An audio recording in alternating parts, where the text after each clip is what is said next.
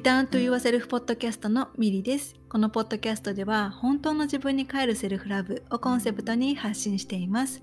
自分に帰ることはその先につながる本当の自分で生きるための土台となります。心、体、魂をつなげて本来の自分を思い出して自分らしく幸せに生きていきたいセルフラブがベースにある心でつながるパートナーシップを育みたいと願う方はぜひリターンと言わせるポッドキャストをフォローしてくださいセルフラブを私からあなたへそしてあなたからあなたの大切な人へ愛が循環していきますように今日は59回目の配信となります。またこのポッドキャストに戻ってきてくれてありがとうございます。そして今回初めて聞いてくださる方も本当にありがとうございます。えー、皆さんいかがお過ごしですか、えー、4月が始まりましたね。え、4月、これを収録しているのは私3月31日なんですけれど、これを配信する頃には4月になっているので、はい、えー、皆さん4月ということで、4月は、新しい新生活とか、新しいね、新年度の時期ですよね。えー、皆さんが、こう、身近に、新、新年度というか、あの、4月から環境が変わったりされる方もいら、あの、たくさんいらっしゃるんじゃないかなって思います。ね、自分は環境は変わらなくても、身近な人に、あの、環境が変化したりとか、あの、ご家族とか、うん、あの、4月から新しい場所とか新しい環境に入っていくっていう方も、あの、身近な人で、あの自分以外でも身近な人にあのたくさんいらっしゃるんじゃないかなって思います。はい。あの、4月ね、ワクワクとドキドキとなんかいろんな感情が入り混じる時期だと思うんですけど、ね、あの、まあ、新しいあの年度ということで、うん、あの皆さんがこう新しい年度をこう、あの心地よく迎えておられたら嬉しいなって思います。はい。あの皆さんが住んでる場所にもこう桜が咲いて、ね、あのー、いい季節になってきてるんじゃないかなって思います。皆さんが、あのー、ね、この4月新しい年度をですね、あの、心地よく楽しく、あの、過ごされることをあの、心から願っています。はい。えー、そしたらですね、今回のエピソードでは、先日、あの、ワークショップのグループの方で行っていた Q&A ライブをこちらでもあのシェアしたいと思います。で、この Q&A ライブではですね、あのワークショップ、先日開催をしていたワークショップに参加してくださった方たちからあのいただいた質問に答えていくっていう形で、あのセルフラブとか自分関係、そしてお仕事のことについてなどたくさんあのお話ししました。内容としては、あの、頭では分かっているけれども、自分を愛することなんてできないって感情でレベルで思ってしまうことについてだったり、え自分を表現する勇気がないことについてとか、あとはダメな自分ばかりにフォーカスしてしまうっていうこととか、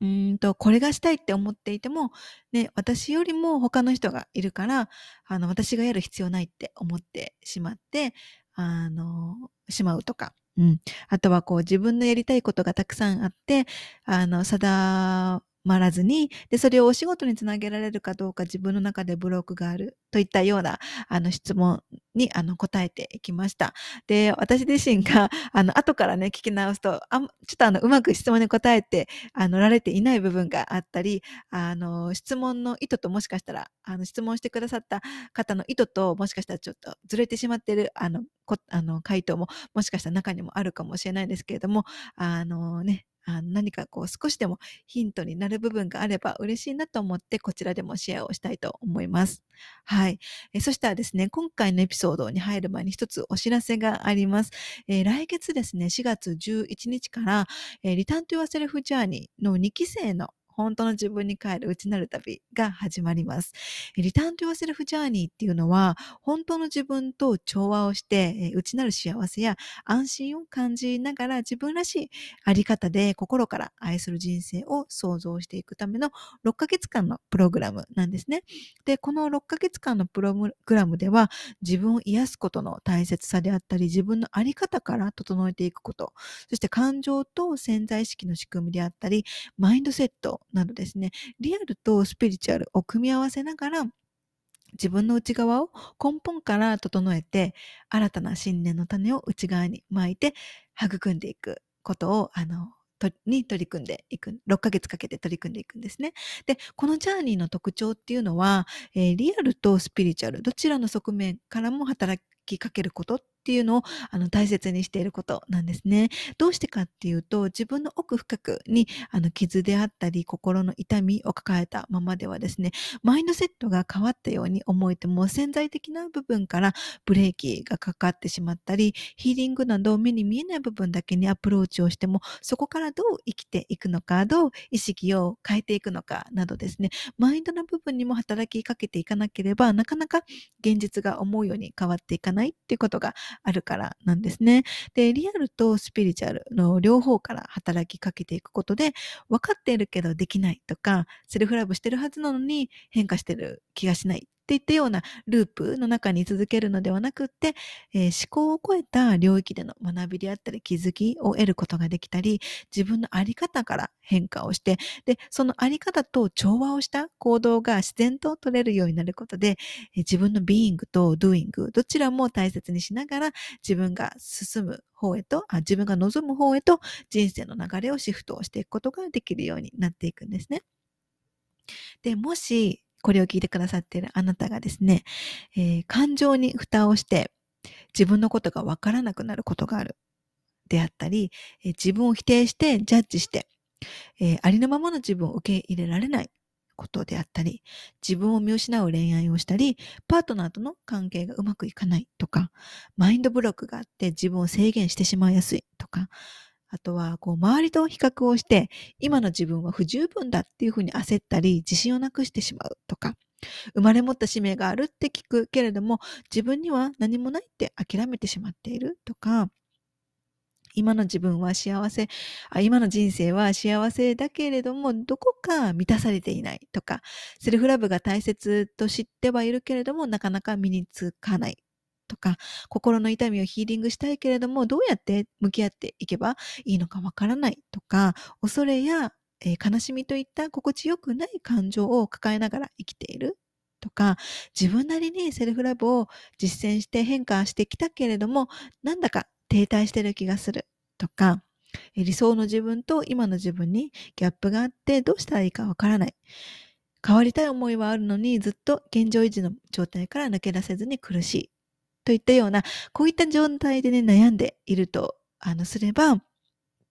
これらの悩みから、えー、解放されるサポートとかガイドっていうのが、このリターンと言わせるフジャーニーの中にはたくさん詰まっています。で、このリターンと言わせるフジャーニーは今度4月11日から、2期生のジャーニーがスタートするんですね。で、申し込み締め切りは4月6日の23時までです。そして4月4日の23時までに、えー、日本時間ですね、23時までにお申し込みいただいた方には、え、セルフラブコースといういう、えセルフスタディコンテンツがギフトとしてついてきます。で、このリターンとバセルフジャーニーの詳細はですね、専用のニュースレターにてお送りしているので、なんか気になるなとか、あの、今、ここまでの内容を聞いて心が反応した方はですね、この概要欄、このエピソードの概要欄にあるリンクから、えー、ニュースレターにご登録をいただければ、そちらの方から詳細をお送り、お届けしています。そして、このエピソードの前回のエピソードと、前々回のエピソードではですね、リターントゥワセルフジャーニー1期生さんのリアルストーリーをシェアしているので、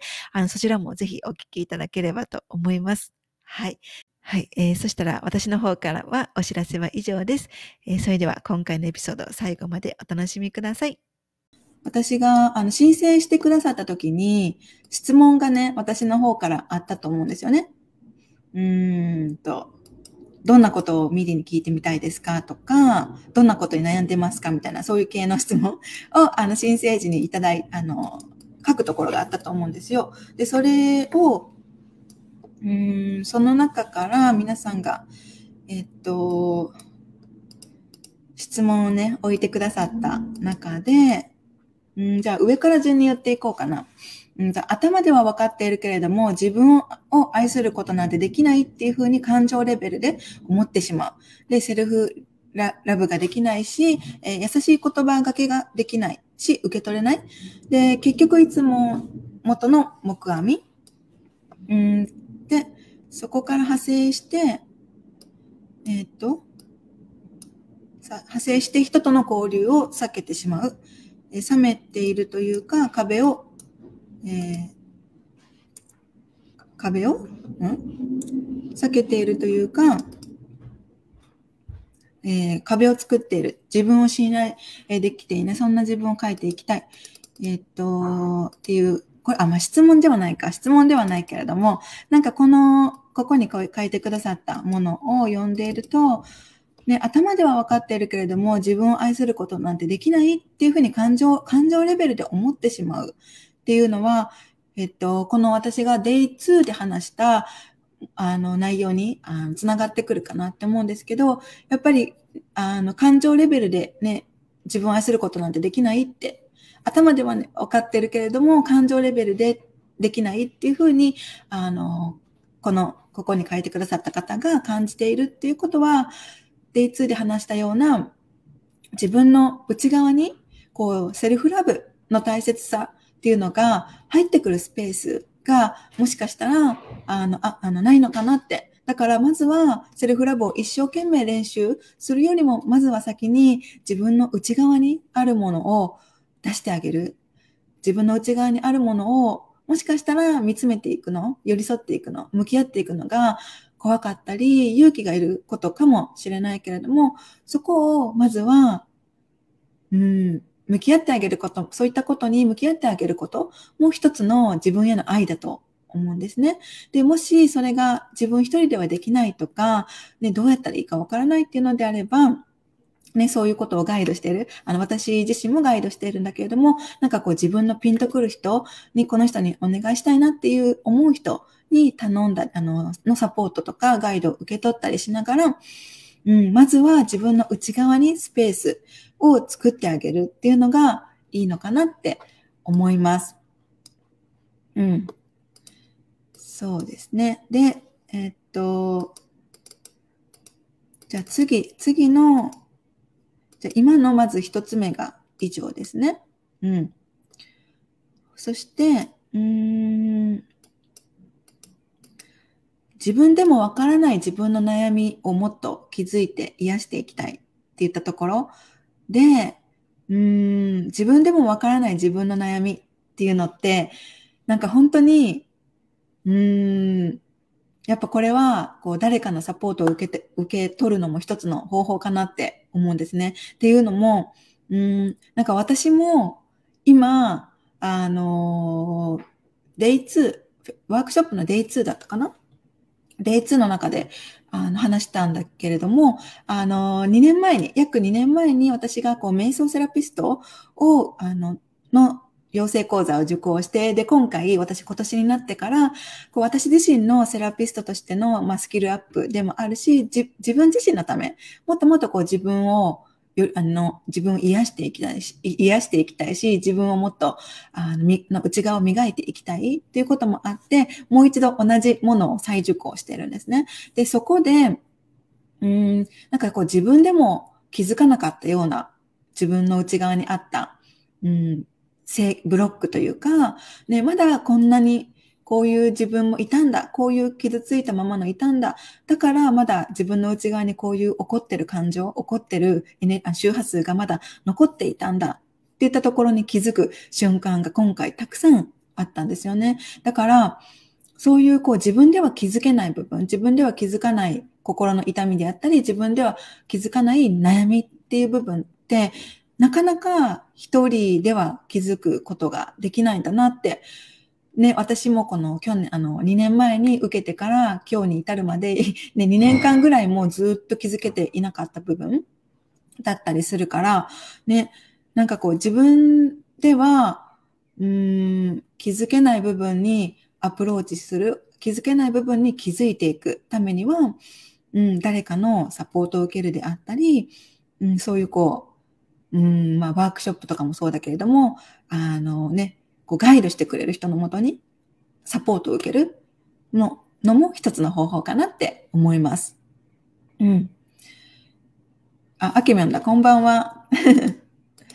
あけみょん、こんばんは。見てくれてありがとうございます。今ね、質問に答えて言ってたんですよ。ゆうこさんのエピソードあ、ありがとうございます。さっきちょうどあけみょんコメントくれて、嬉しい。あの、ゆうこさんのエピソード、えー、リターントゥアセルフジャーニー1期生のエピソード、あの、ありがとう、あけみょん。感動したね。私も感動した。なんか特に、何だったかな。あの、本当に、こういう自分に対する夢がないっておっしゃっていたけれども、そこからね、やりたいことが見つかったっていう、さいあの最近報告をいただいたのが本当に感動したの。本当に嬉しかった。うん。うん。で、うんと、じゃあ質問に戻ろうか。えっと、じ、自分を表現する勇気がない。心をオープンにして自分らしく生きたい。自分を表現する勇気がない。うん、自分を表現する勇気がない。なんかこう、ね、自分を表現する。表現、自分を表現するにも、なんかいろんな表現の部分があると思うから、それが、なんかこう、身近な人に自分の気持ちを伝えることなのか、それとも例えば SNS で自分を表現して自分らしい発信とかをしていくことなのか、なんかいろんなね、自分を表現する分野があると思うから、これを書いてくださった方がどの分野のことについて自分を表現することを話してらっしゃるのかがちょっとわからないんだけれども、自分を表現する勇気がないっていうのは、うーん、ね、やっぱりこう自分、自分自分を表現する勇気がないっていうその悩みの裏側にどういった気持ちがあるのかなっていうのを見てあげたらいいのかなって今これを読みながら思いました。自分を表現する勇気、自分を表現してしまう、表現するとどういうことなんだろう。自分を表現すると、うん、例えば、うん、なんかそれを否定されるのが怖いとか、うん、なんか受け入れてもらえなくなるのが怖いとか、うん、なんかこう、例えばもし SNS の発信であったら、誰も見てくれなかったらどうしようとか、うん、なんかそういった、なんかこう、自分を表現する勇気がないの、その裏側に、どういった自分の恐れが隠れているのかなっていうのを見てあげて、そこから、あの、見ていくのがいいのかなって思いました。自分を表現する勇気がないに関しては、私自身も、なんか、本当の自分を見せるのが怖かったんですね。特に、あの、親、家族、家族に対して、あの、自分、本当の自分を見せるっていうのがすごく怖かったんですね。で、っていうのは、これは本当はね、デイ2だったかな。デイ2の自分を癒す内なる旅のところで言おうと話そうかなって思ってたんだけれども、あの、時間がね、いっぱいいっぱいになりすぎて、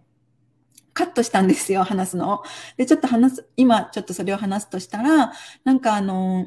うーん、両親、あ、両親というか、まあ家族に対して、家族とか、まあ身内、あのまあいとことか、まあそういう身内ですね。に、こう、本当の自分を見せるのがすごく怖かったんですね。で、それは、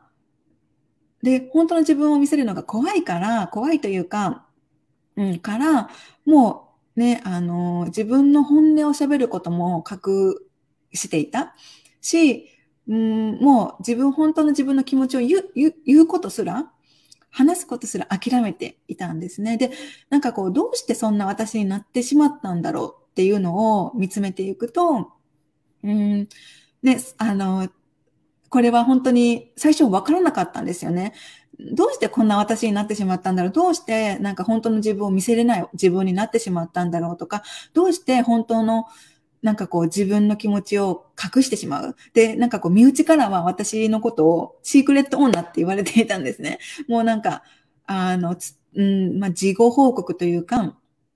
あの、話してくれない。私がその身内、家族や身内に何も話してくれない。例えば恋愛の、今、恋愛でどんなことが起きているのかとか、誰と付き合っているのかとか、なんか聞かれても全然もう堅くなに話さないみたいな。ごま、ごまかすみたいな感じの私だったから、ね、あの、身内からはこう、シークレット女みたいな感じで言われていたんですけど、じゃあ、なんかこう、どん、どうして私がそんな風になってしまったのかっていうと、元を辿っていけば、中学生の時に、うんと、好きな男の子がいたんですね。で、その中学生の時に、その好きな男の子と付き合っていたんですけど、で、その子が、ちょっとその、なんていうのかな、やん、やんちゃみたいな感じの男の子だったんですね。で、それを、その、あの、母親に私の母親に反対されたんですね。あの子はいけないって。あの子はダメ。みたいな感じで反対をされて、で、その時にすっごくショックを受けたんですよね。まあ、中学生の恋愛、中学生の付き合いとはいえ、ね、好きな人のことを、あの子はダメって親から拒否されたことに対して、すごく、あの、ショックで、あとは、それ、そこからね、受け入れてもらえないんだって、ね、私が、のことを受け入れてもらえないから、もう喋らないでおこうって。うん。で、その、ね、そういうところにつながっていったんですよね。だからもう、ね、その、特に、その恋愛に関して、恋愛のその当時の好きだった男の子のことを否定された、拒否されたことに対して、すごく私の中で恐怖心があって、だからこそ、それ以降の、うんまあ、恋愛であったり、自分が大切にしたいもの。例えば、恋愛もそうだし、なんか自分が大切にしたい、したいものって、例えば他にど何かっていうと、将来こういうことをやってみたいなとか、ね、将来こういう道に進んでみたいなっていうのも言えなかったんですね。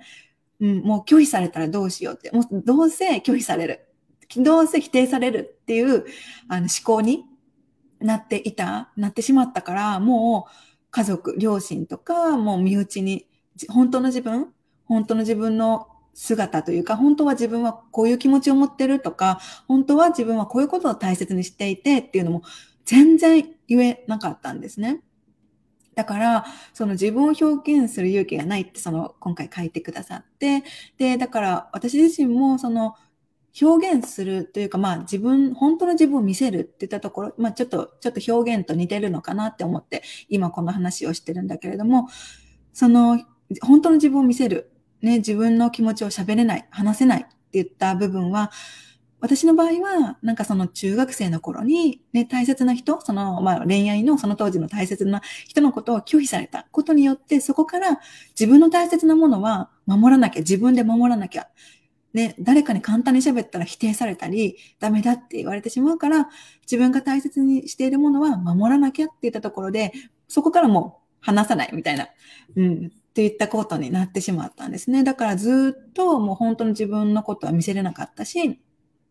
だから、あの、私自身が、その、まあ、恋愛以外で言うと、うんと、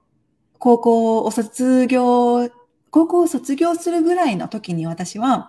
あの、海外留学に行ってみたいなっていう夢ができたんですね。初めて、人生で初めてそれが唯一の夢、目標だったんですけど、そういったのもやっぱり言えなかったんですよね。うん、あの、またおかしいこと言ってるみたいな感じで言われると思って、うん、言えなかったんですよね。だからそういう、こう、将来こういう道に進んでみたいなっていう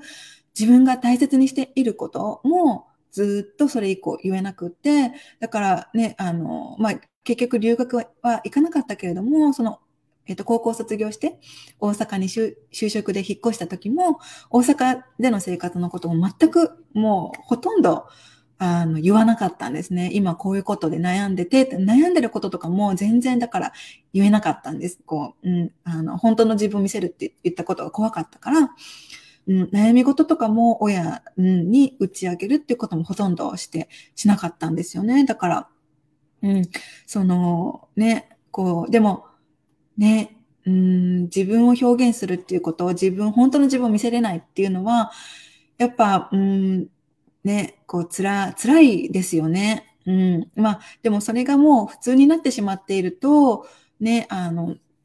うん、なんかもう、それでも仕方ないって思ってしまう部分もあるんですけど、でも、やっぱり、なんかこう、どこかで誰かにこう、心を開きたいとか、ね、両親に心を開きたいとか、周りの人に心を開きたいって、ね、あの、本当の自分を見せたいって思、思う気持ちはやっぱ残っていると思うから、ね、そことどう寄り添っていくかなって、いあの、いく、あの、いくことが、どう寄り添っていくのかが、あの、大切になっていくのかなって、だからまずは、その、どうしてその表現する勇気がないっていう風になってしまっているのか、うん、っていう部分をまずは見つめていってあげることが必要、大切なのかなって思いました。ちょっと私の話を挟んだから、あの、長くなっちゃったんだけど、そんな感じです。はい。で、次がですね、うんと、うんと、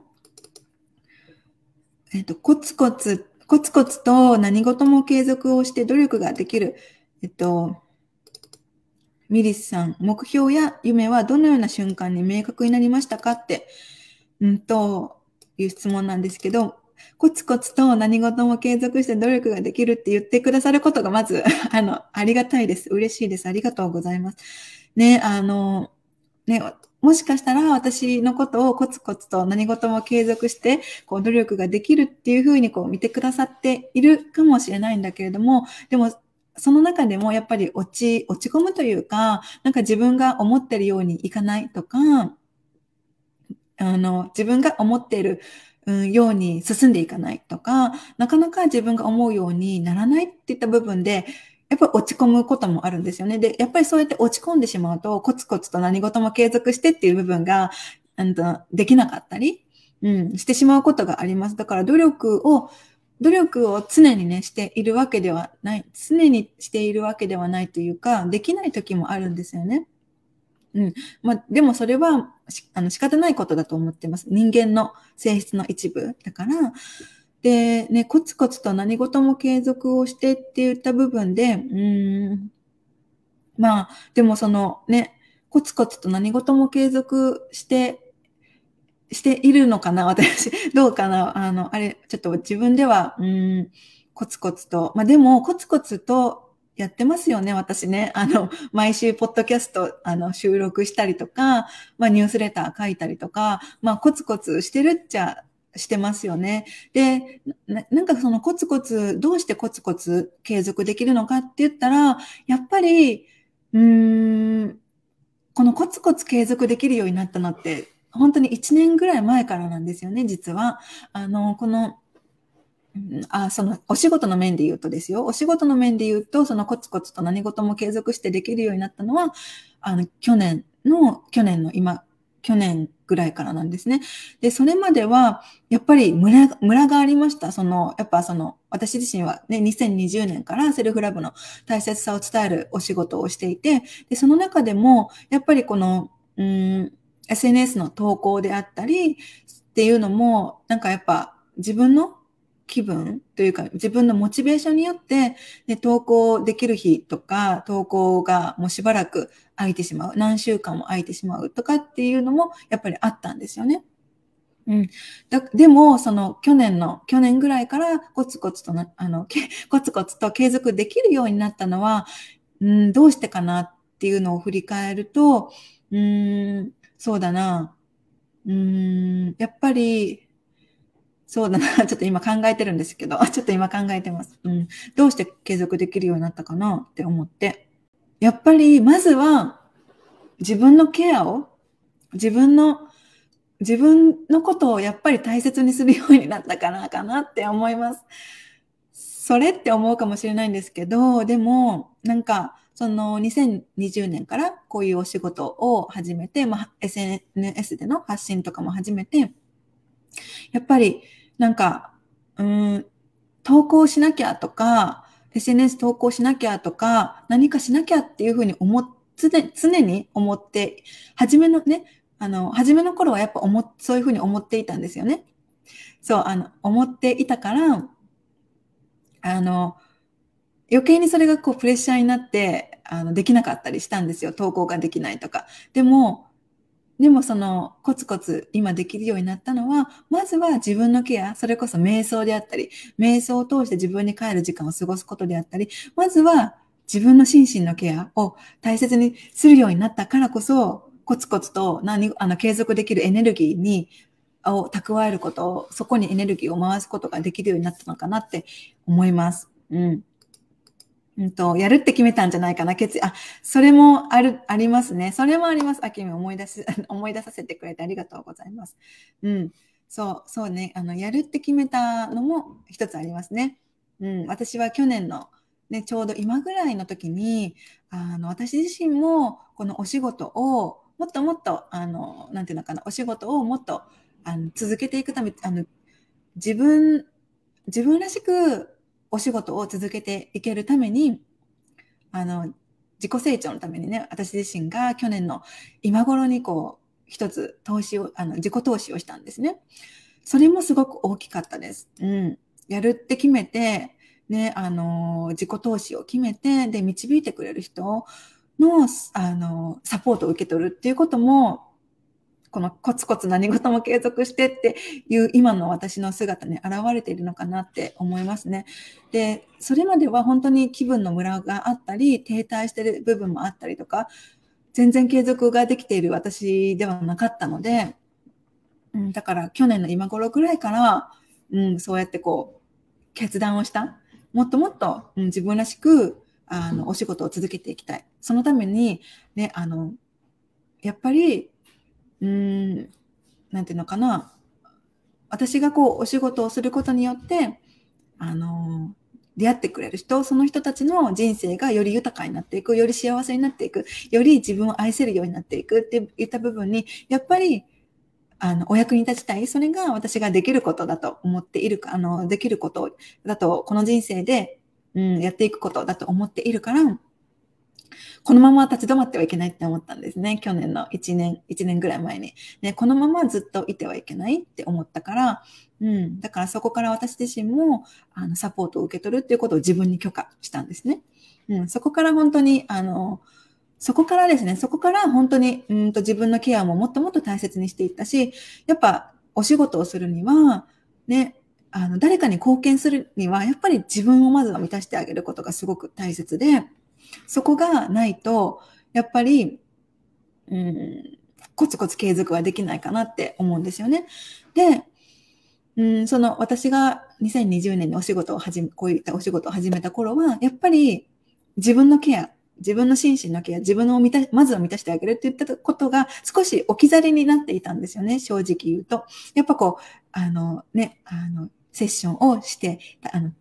あの、させていただいたりとか、あの、常に、あの何、かを別のことを考えていたりとかして、なかなか自分のことをケアしてあげることが、うん、その当時できていなかった。まあ、その、初めてね、自分でこうやってお仕事をするっていうこともあって、ね、なんかちょっとその、まあ、手探り状態っていうのもあったから、ね、あの、自分のケアになかなか時間というか、意識が向いていなかったんですよね。でも、うん、そこでやっぱこう自分自身、ちょっとあの、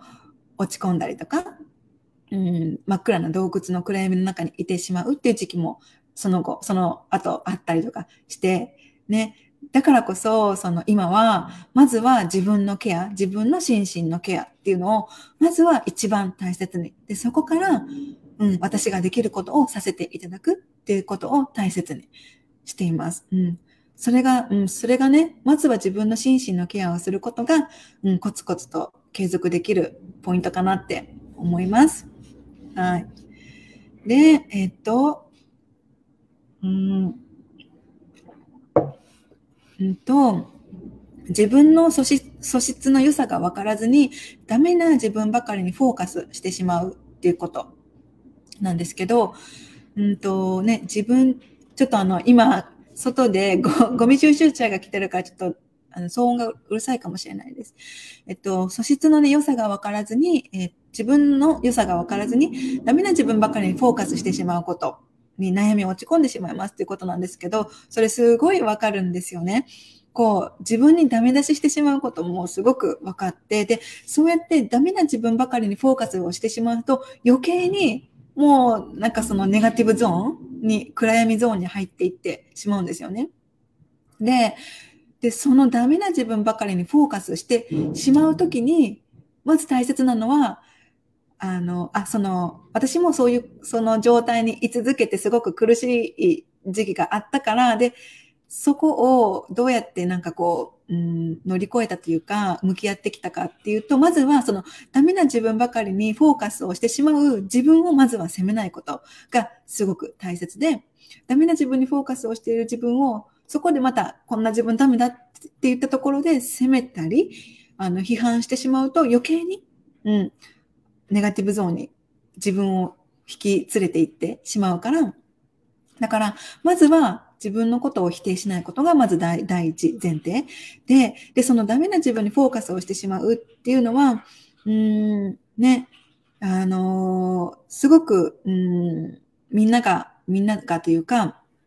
よくあることだと思うんですよね。やっぱこう、私たちってこう、ない部分であったり、足りていない部分であったり、そういったね、不足している部分に目が行きがち。うん、なんですよね。で、それ、その、そうやってこう悪いところ、悪いところというか、悪い、あそのね、足りない部分、悪い部分にばかりに目が行ってしまうっていうのは、うん、やっぱこれは一つの人間の性質でもあるのかなって思うんですよね。うん。でも、じゃあ、その時にどうすればいいかって言ったら、やっぱりね、この、うん、あの、自分の良さをね、あの、一つずつ見つけてあげる、あげるのがやっぱり一つの、あの、乗り越え方なんですよね。やっぱ自分自身の素質の良さがわからないって言ったところで、ね、あの自分のダメな部分ばかりにフォーカスをしてしまうっていうふうに書いてくれているんだけれども、ね、素質の良さって必ずあるんですよね。みんな必ずあるから、自分では気づいていないだけで、必ずみんなよ、良さあるから、ない人なんていないから、だからそれを、例えば教え、なんかこう、周りの人にね、自分の信頼してる人に、なんかちょっと勇気がいるかもしれないけれども、ちょっとあの、私のいいところって何かなって聞いてみるのも一つの方法だし、例えば他にも、なんか自分が、あの、よくね、周りから褒められる言葉って、褒められることって何だろうって、周りからよく受け取る言葉って何だろうって言ったのを、うんとよくよくちょっと観察してみるとか思い出してみるっていうのも、その自分の良さを築くための一つの方法、うん、だと思うんですよね。だから、そのダメな自分にフォーカスしてしまうときに、そういったことをね、あの、思い出すことが自分の良さであったり、普段自分が褒められるとこに、あの、褒められる言葉を思い出すことができたら、ね、ダメな自分ばかりにフォーカスするっていうそのループにあの抜け出すことができるんです。から抜け出すことができるんですよね。だから、その素質の良さが自分、もし自分だけでわからないっていう場合は、周りの人に聞いてみたりとか、うん、よく褒められ、褒めてくれる言葉をあの思い出してみる。それをちょっと集めて書いてみるっていうのも一つの方法かなって思います。うん。で、あとは、その、あの、私、私の話で言うと、そのよくね、できなかったところばっかりに私フォーカスしてしまうっていうのがすごく悩みだったんですね。もっとああすればよかったとか、例えば、うん、例えばお仕事の面で言っても、なんか例えばコミュニティを開催しました。で、で、開催し終わった後に、あ、もっとああすればよかったなとか、なんかそういうこう自分になんかダメ出しみたいな、うん、もっと、もっとこうできたんじゃないかな。まあ、それは、なんかいい意味で言うと、なんかこの向上心があるっていうふうにも言えると思うんだけれども、でも、自分自身に関して言うと、その、やっぱりダメ出しをしてしまうっていうことに対して、やっぱ自分のことを辛くさせてしまうんですよね。だから、その時に私は、このね、ダメ出しをしてしまう、ダメなところばかりに意識を向けてしまう自分から抜け出したいと思って、やっぱりそこでも私は、その、うんと、できた部分、ね。じゃあ、この今回は私何ができたんだろうとか、あの、参加、前回のコミュニティと比べて、今回はできた、どんなことができたんだろうみたいな部分で、できたところをなるべく思い出してあげるようにするっていう、うん、こう考え方のシフトをするとですね、うん、なんかこう自信、自信、自信がついたりとか、うん、あそういった部分につながっていったんですよね。だから、ね、こう足りない部分とか、どうしても、あの、できていない部分に意識が向いてしまう、自分のダメなところとか向いてしまうんだけれども、そこの、そこに意識を向け続けるのか、その反対側を見るのかっていうのも、やっぱりそれも一つのチョイス、あの選択だと思うから、こっちばかりを、あの、ね、足りない部分ばかりを見続けているところから、その反対を見てあげる。そのチョイスを自分に与えてあげることが大切なのかな。で、それをその時、そのダメな自分を、あの、ダメな自分にフォーカスしてるなっていう、それに気づいて、その時に、うん、あの、反対側を見てあげるっていう風にできると、もっともっとこう自分がその落ち込まずに、自分を自分で苦しめずにいられるんじゃないかなって思います。うん。そして、自分のコンプレックスの向き合い方や受け入れるための考え方を知りたいです。っていうのも、なんかさっきの話につながってるのかなって思います。なんか自分のコンプレックスっていうと、やっぱこう、ね、こう自分の苦手な部分であったり、こういう、こういう自分嫌だなって思う部分だったりすると思うんですけど、やっぱそういったコンプレックスのと向き合うのも、で、その、うん、まずはそれをありのままに受け入れてあげることですよね。それを自分のコンプレックスをありのままに受け入れてあげることがまずは一つの方法だと思うんですよね。そのコンプレックスを否定し続ける限り、批判、なんかこう、コンプレックスを、あの、あの、コンプレックスとあして見続ける限り、どうしてももうね、こう嫌な部分だ、これ、こういう自分嫌だとかって思ってしまうから、まずはそのコンあの、ひ、ひ批判とか否定をせずに、ありのままを受け入れてあげる。で、それ、それによそ、その上、それをした上で、そのさっき話したような、こう、うん、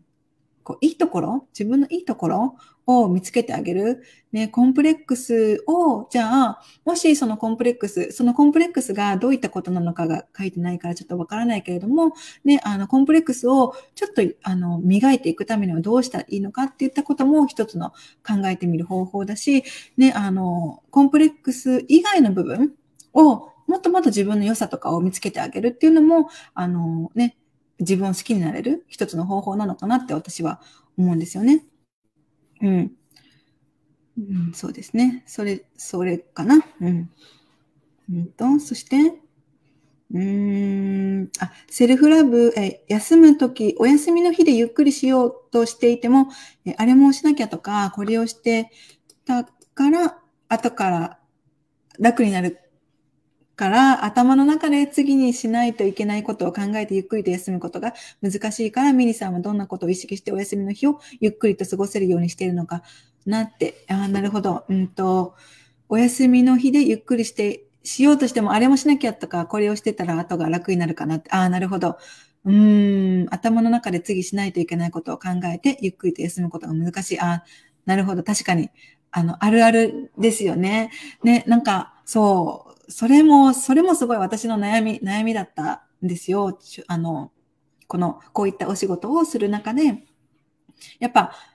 なんかこう自分で、自分でというか、こういうこう、まあ、SNS での発信であったり、自分で何かお仕事をしていくってなると、なんか、ある、ある意味、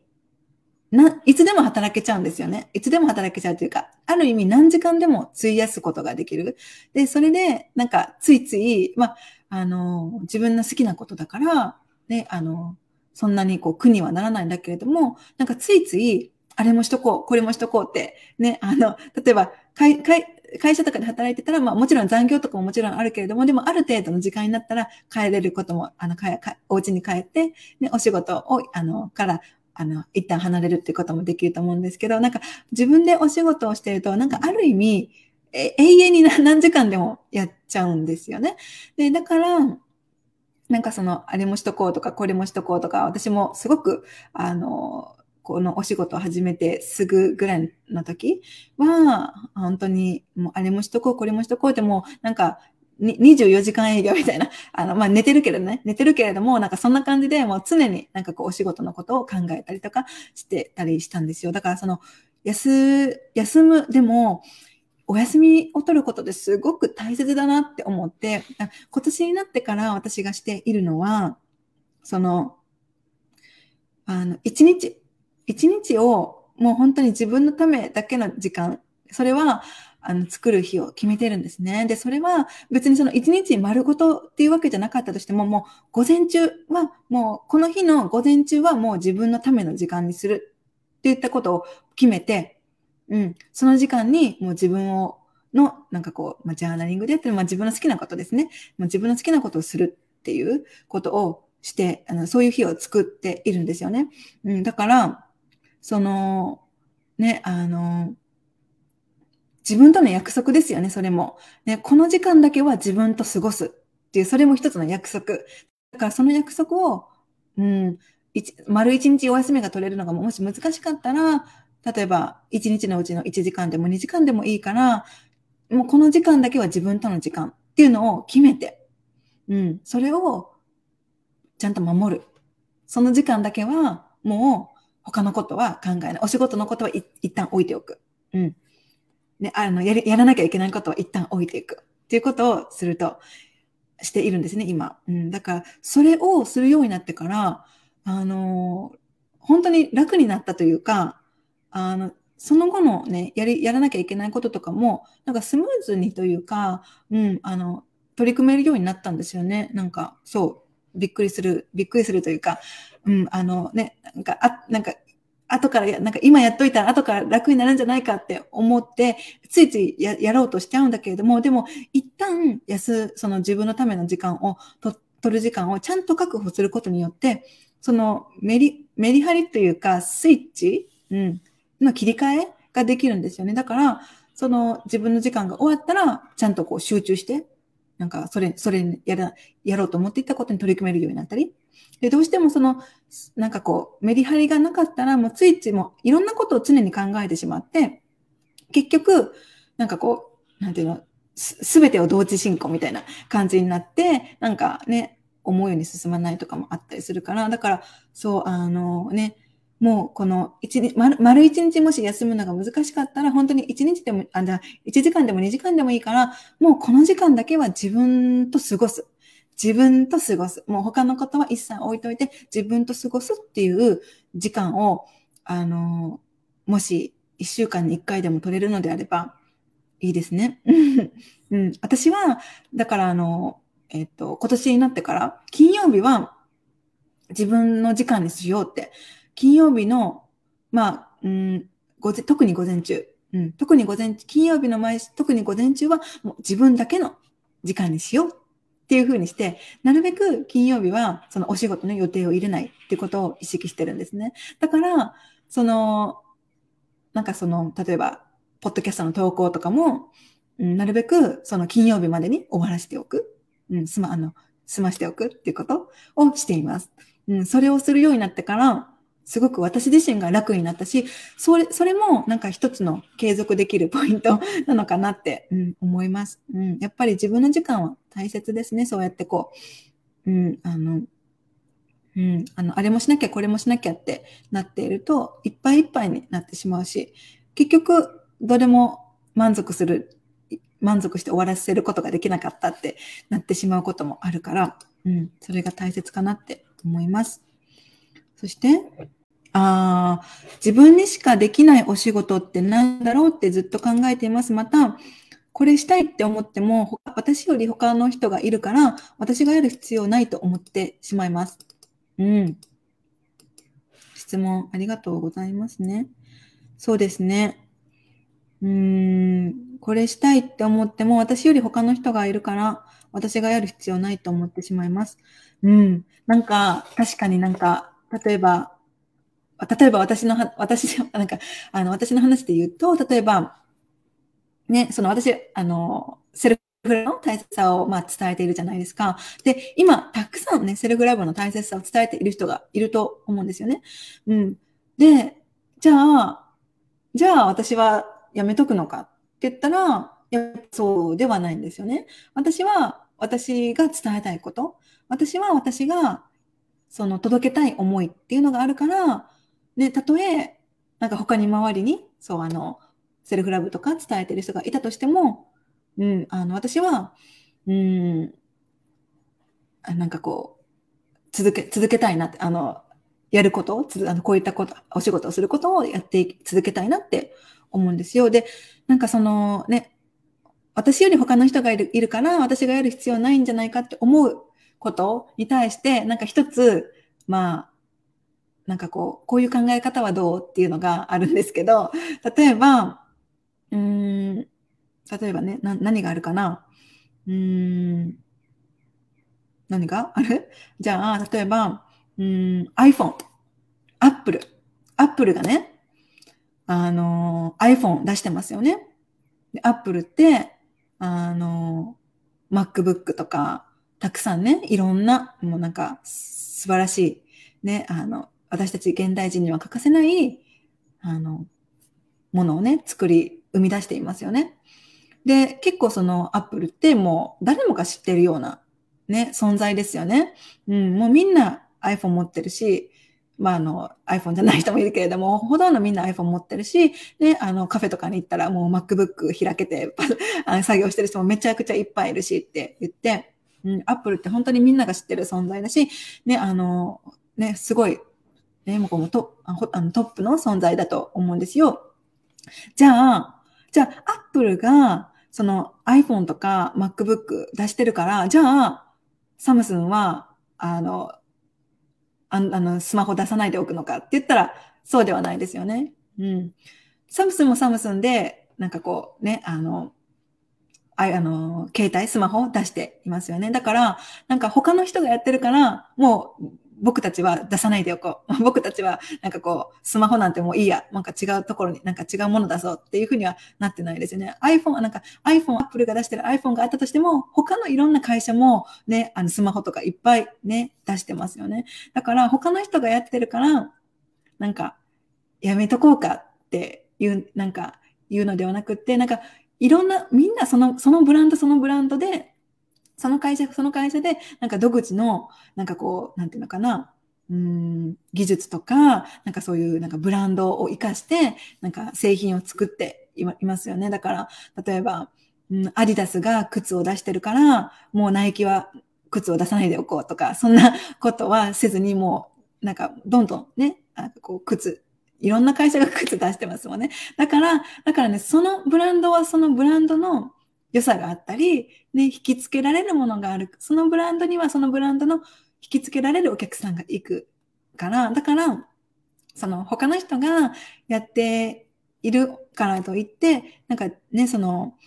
他の人がいるから、なんか自分がやる必要じゃないんじゃないかって思うかもしれないんだけれども、他の人がやってることだとしても、自分にしかできないこと、その同じようなことでも自分にしかできないこと、自分にしか伝えられないことって必ずあるから、その、そこにやっぱ自分の必要な人を、自分にこう引き寄せられる人がやってくるんですよね。だから、他の人がやっているからといって、自分はやらなくてね、やる必要がないって思う必要はね、ないのかなってきっと、ね、あの、これを質問してくださった方の、にも、その方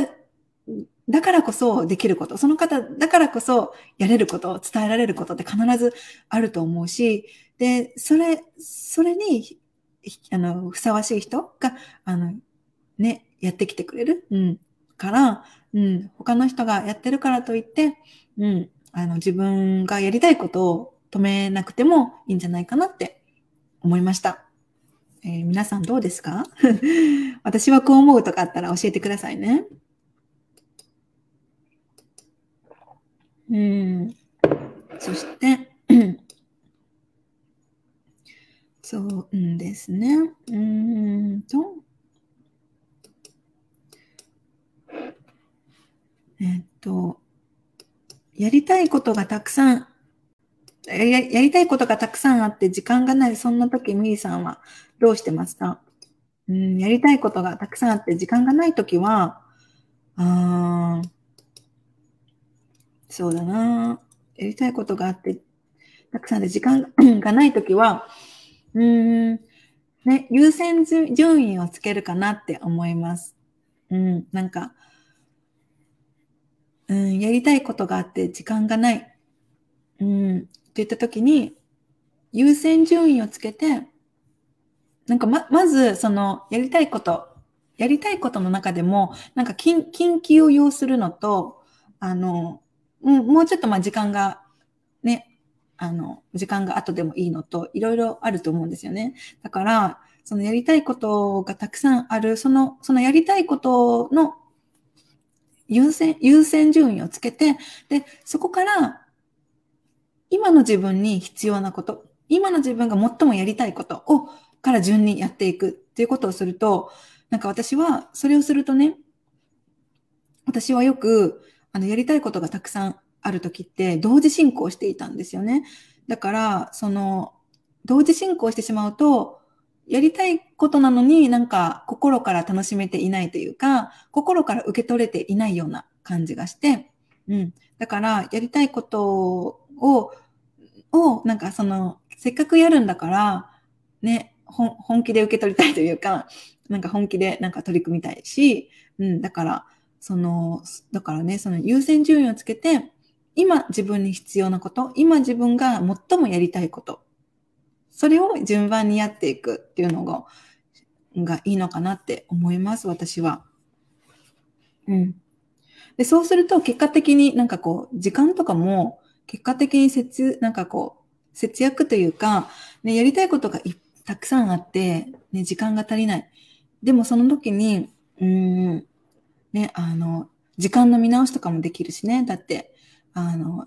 ね、こう自分がこれ、これを、これを、これを、今これをやりたいっていうものを、あの、優先順位をつけて見つけていくと、じゃあ、これ、この、これは無駄だから、この時間省こうとか、この時間を減らしたらこれができるなっていう時間の見直しとかもできるから、うん、結果的にね、あの、時間が足りないっていうことには、も、ことになるのも防げるのかなって思います。うん。えー、っと、自分のやりたいことがたくさんあって、それをお仕事につなげられるかどうか自分の中でブロックがある。お仕事につなげられるかどうか自分の中でブロックがある。なるほど。ね。うーん。ね。そっか。うんうん。お仕事を、お仕事につなげられるか自分の中でブロックがある。ね。なんかどういった面でブロックがあるんだろうかって思います。うん。なんか例えば、うん、収入の面でブロック、それが、それをお仕事にして、なんか生活ができるのかとか、それをお仕事にして、なんかもううまくいくんだろうかとか、なんかどういった部分にこうブロックがあるのかなって思うんですよね。うん。そう。で、なんかお仕事につなげられるかどうかっていうと、なんか私ね、この前、あの、このワークショップのニュースレターではないんだけれども、あの、一般の、一般のニュースレター？あの、あの不定期で更新している、あの、配信しているニュースレターがあって、そこで私が、あの、使命をね、見つける3つの問いっていう、あの、ニュあのニュースレターを送ったんですよ。で、そこで、なんかその、うん、お仕事につなげられるかどうか自分の中でブロックがある。もし、そのお仕事で、お仕事につなげられるかどうかのブロックって結構その、ね、これをやってうまくいくのかどうかとか、お金につながるのかどうかっていった部分だと思うんですけど、なんか、うん、その私のね、その、3月の中旬ぐらいに配信をしたそのニュースレターの内容で言うと、やっぱり、うん、まあもちろんね、うん、生きていく上ではお仕事、あの、お金は欠かせないものだし、お金があることによって、ね、もっともっとこう自分を向上させたりとか、自分が学んだりとか、吸収したりとかして、それをどんどんね、あの、還元していくっていうこともできるから、で、もちろんお金っていうのも大切なんだけれども、その、お仕事につなげ、もし、その、やりたいことが本当にやりたいのであったら、その、お金と、あの、お金、お金とか、あお収入面とか、本当に成功するのかどうかって言ったそこの部分と、そのやりたいことを、うん、つなげない。うん、つな、あの、いきなりつなげてしまわないことが大切なのかなって私は思うんですよね。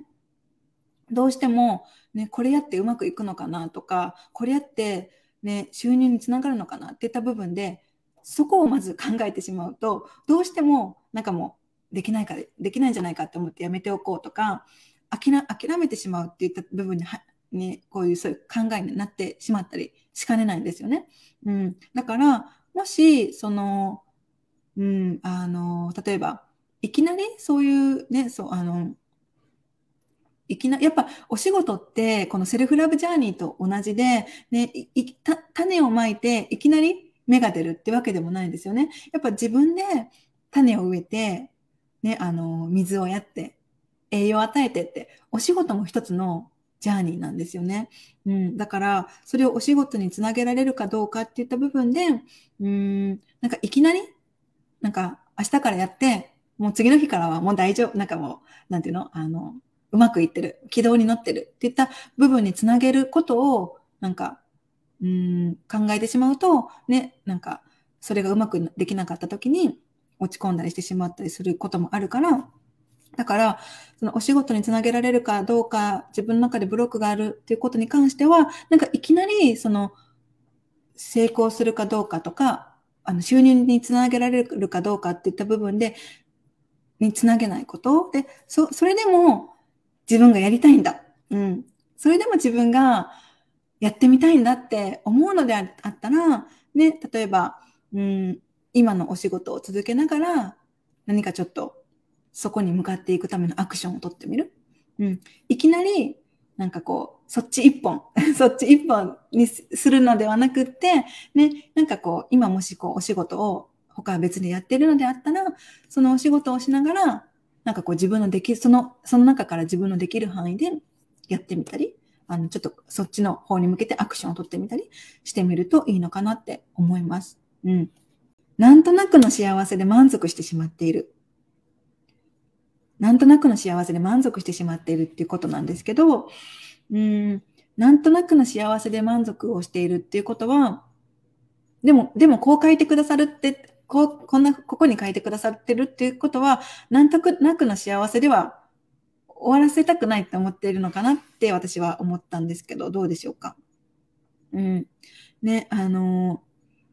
うん。この、リターントゥーセルフジャーニーのこの1期生の愛理さんがね、言っていたんですけれど、ね、あの、なんだったかな。人生、不満、あの、今の人生が不満ではないけれども、心からハッピーってわけでもない。みたいな感じで言っておっしゃってたんですね。で、じゃあでも、そこから抜け出すためには、こう自分と向き合わなきゃいけないって言ったところで、あの自分と向き合うジャーニーがね、始まったって、あの、一期生の愛理さんがおっしゃってくださってたんだけれども、うん、やっぱその、ね、あの、なんとなくの幸せとか、ね、なんかこう、心からハッピーではないけれども、まあでも、今のままでいっか、みたいな。うん。別に今も、今も別に、今の人生も別に、めっちゃ不満っていうわけでもないし、めっちゃ困ってるってわけでもないけど、でもまあ、あの、心からハッピーではないけれども、まあでもね、困ってるわけじゃないし、ね、なんか大きな不満があるわけじゃないから、まあいっかって思ってしまうこともあると思うんですよ。うん。でも、なんかやっぱ、私たちは、うん、あの、幸せになるために生まれてきていると、いるんですよね。で、で、やっぱその幸せになるために生まれてきているからこそ、この人、自分がね、今回生きている一度きりのこの人生で、どんなことをすれば幸せに生きていけるんだろう？どんなことをすれば私はもっと幸せになれるんだろう？って言ったことを。で、やっぱり、なんとなくの幸せとか、まあ心からハッピーではないけど、まあ、いっかって言ったところで、あの、生きていると、あの、例えば、うん、ね、こう、何か、もっと、もっと幸せな選択をすればよかったとか、幸せになる選択をすればよかったとか、うん、後から後悔したくないなって私は思っているんですよね。だから、そのやっぱ幸せになることも一つの選択なんですよね。自分が幸せになる選択をするかどうかなんですね。うん。だから幸せになることっていうのは幸せが来てくれることを待つっていうよりも今ここから自分が幸せになる選択を積み重ねていく。それが自分の幸せな人生へとつながっていくんですよね。だから、幸せはね、与えられるものとか待っているものではなくて、自分で選んでいけるものなんですよね。自分で今ここから選択していけるもの、それが幸せ、うん、な人生のつなが、につながっていくんですよね。そう考えると、今日、私はどんなことをしたら幸せになれるだろうっていうふうなことを一日の中で考える機会、機会がね、増えていくんじゃないかなって思います。こっちの、こっちの選択とこっちの選択。どっちをしたら私は幸せになれるだろうって、日々の中の選択が変わってくると思うんですよね。今日から私はもう、今日から私は幸せに生きていこうって、幸せ、私がもっと幸せになる選択をしていこうって決めたのであれば、その日から、その日とか翌日からの選択、日々の中の些細な選択が変わってくると思います。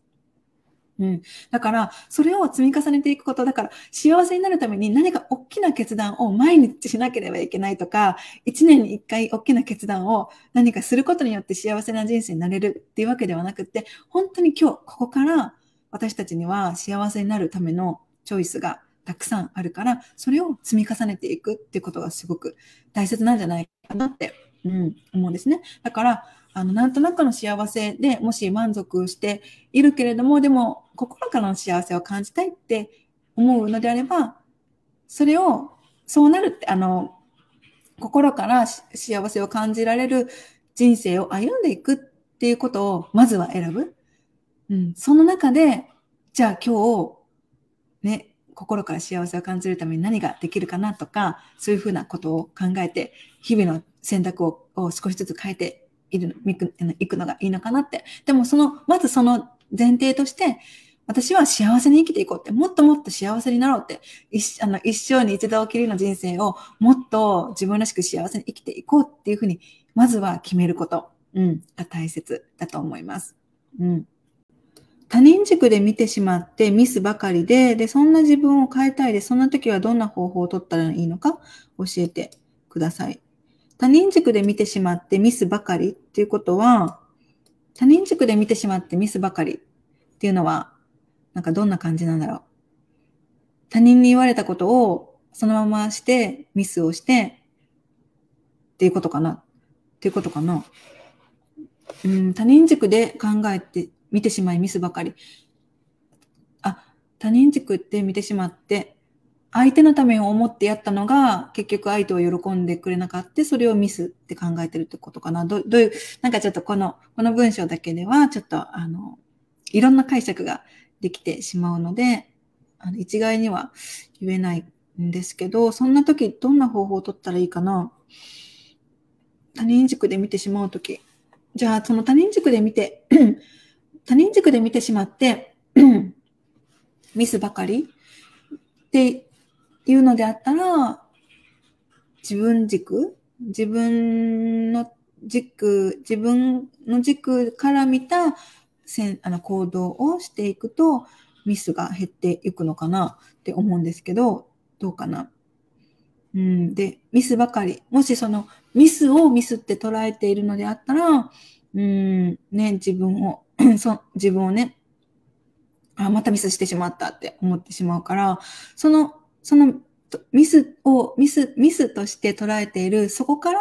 どんなことができるのかなって、どんな改善ができるのかなって、そこを、うん、見てあげるといいのかな。で、で、もしそれが、その他人軸で見てしまってミスにつながっているって思うのであったら、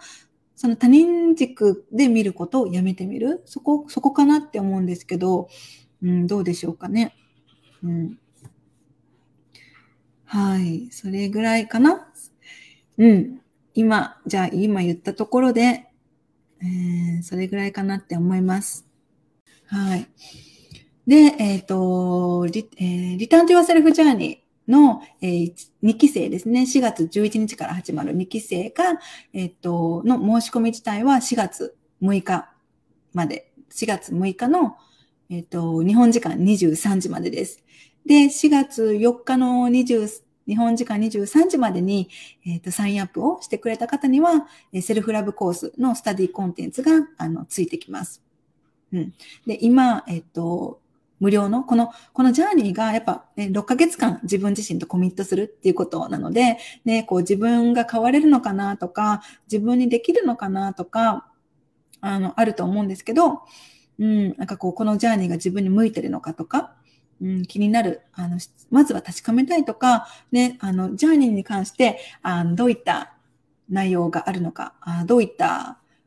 もっと詳細を知りたいっていう方は、あのね、ズーム、あの、相談相談コールとか、あとはメッセージカウンセリングも行っているので、あの、お気軽に安心して、えー、お問い合わせいただけたら嬉しいなと思います。はい。じゃあ、これを、あの、今リアルタイムでね、来てくれた方も、うん、そしてこれを後から録画で見てくださる方もありがとうございます。あの、録画で見てくれる方は、まあ、ポッドキャスト感覚で聞いていただけたらいいんじゃないかなって思います。はい。じゃあ、今日の Q&A は以上です。少しでもためになったら、ためになってたら嬉しいなって思います。少しでも何か参考になる部分があったら、あの、すごく嬉しいです。はい。じゃあ、今日のライブは以上です。そしたら、えー、日本から見てくださってる方はおやすみなさいませ。また明日良い一日を。明日は木曜日だね。良い一日をお過ごし、あ、良い夜を、良い夜をお過ごしください。またね。バイバイ。エピソードを最後まで聞いてくださってありがとうございました。何かヒントになる部分は、あの、ありましたでしょうか？少しでも心が軽くなったり、勇気になったり、え参考になる部分があれば嬉しいなって思います。はい。えー、そしたらですね、冒頭でお話ししたように、今度4月11日からリターントゥアセルフジャーニー2期生の、えー、本当の自分に変える内なる旅がスタートします。えー、お申し込み締め切りは4月6日、日本時間23時までです。で、このリターントゥアセルフジャーニーの詳細は専用のニュースレターにてお送りしているので、なんか気になるなとか心が反応した方はですね、このエピソードの概要欄にあるリンクからニュースレターにて、ニュースレターにご登録をいただければと思います。はい。そしたら今回のエピソードは以上です。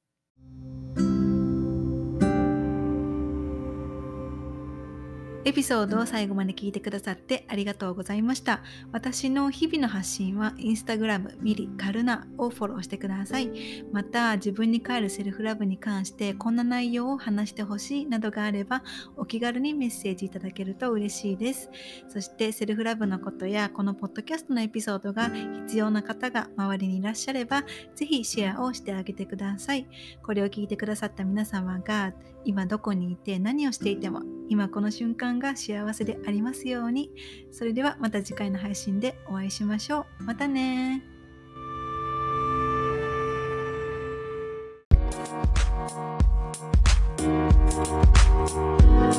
ー